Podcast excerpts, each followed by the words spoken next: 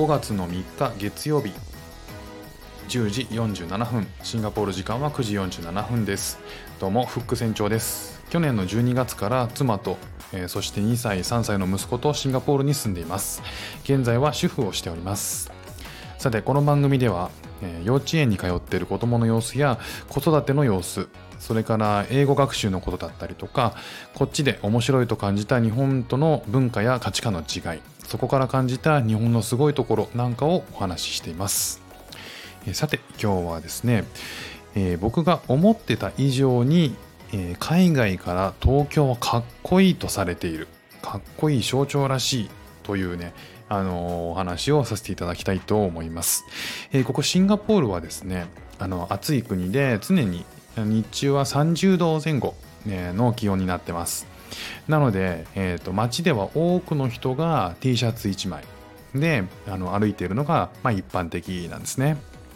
でその中であの僕が街を歩いていると一日何回か目にするのが「東京」と書かれた T シャツなんですよね。ね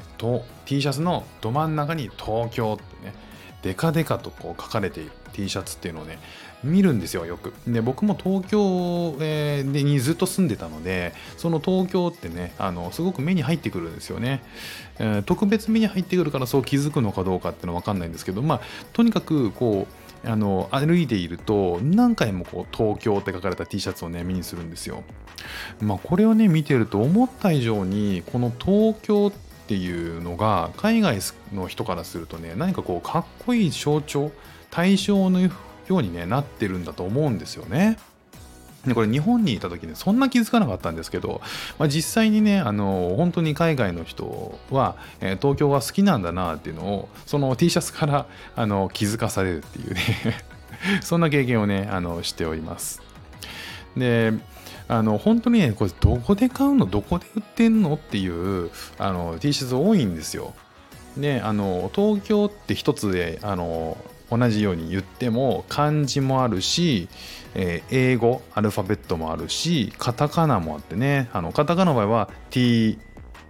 えー、東京なんでととと防線京防線ですね。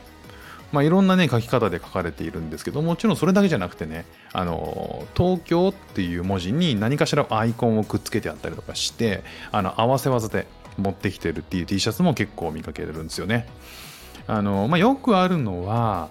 東京プラス、えーと、招き猫はね割と見るな。あの招き猫がドドーンと真ん中に書かれていて東京ってねあの書いてある。あとはまあ定番ですけど I love 東京ね。まあまあわかる。これはまあ定番中の定番ですよね。I love 東京とかね、I love Japan とか、これは、もう世界中でね、あの I love ってこれラブの部分がハートになってるやつね。それはね、世界中であると思うんで、まあこれは定番ですごいわかると。あとは、あの、筆文字で東京ってアルファベットで書いてある。で、プラス背景に侍のね、あのイラストが描かれてる。白黒でね、侍がこう、刀を持って、こう、構えてるとこね。うん、まあね、わかるけど、東京じゃなくて、それはジャパンがいいかなっていうね、あの、僕も思ったりもしますね。であとはもう東京って書かれて、えー、富士山。いや富士山場所違う。場所違うからそこ。ねあの山梨と静岡の人に怒られるから。でもそんなことね分かりませんからね。あの東京は大好き。富士山もかっこいい象徴、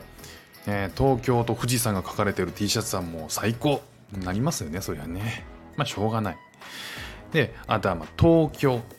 えー、にって書かれていてあとは日本語で「日本語話せません」って書かれてるやつもあって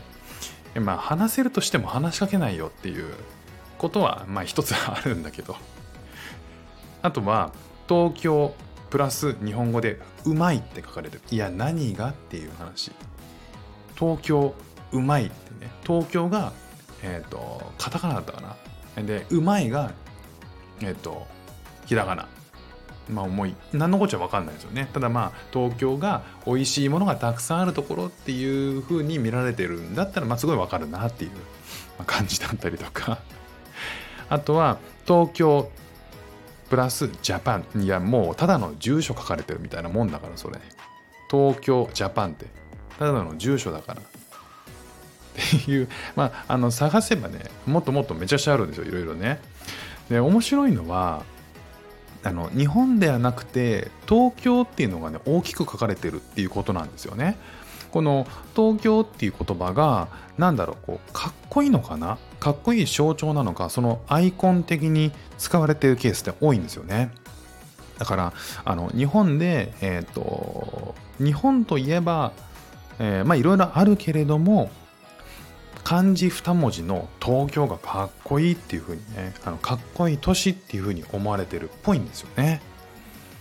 確かにまあ日本でも都市名が書かれた T シャツってあるじゃないですか。もちろんどこでもいいわけじゃなくてかっこいいこれが書かれてたらかっこいいとかっこいい T シャツだなとかあのかっこよく見えちゃうものって確かにありますよね。例えばニューヨーク、ね、NY 帽子にねあのキャップに NY って書かれてたらまあかっこいいじゃないですかでロンドンねあのロンドンって書かれてたらやっぱかっこいいはかっこいいね、そのそれだけ書かれた、えーと、T シャツがあっても確かにまあかっこいい。で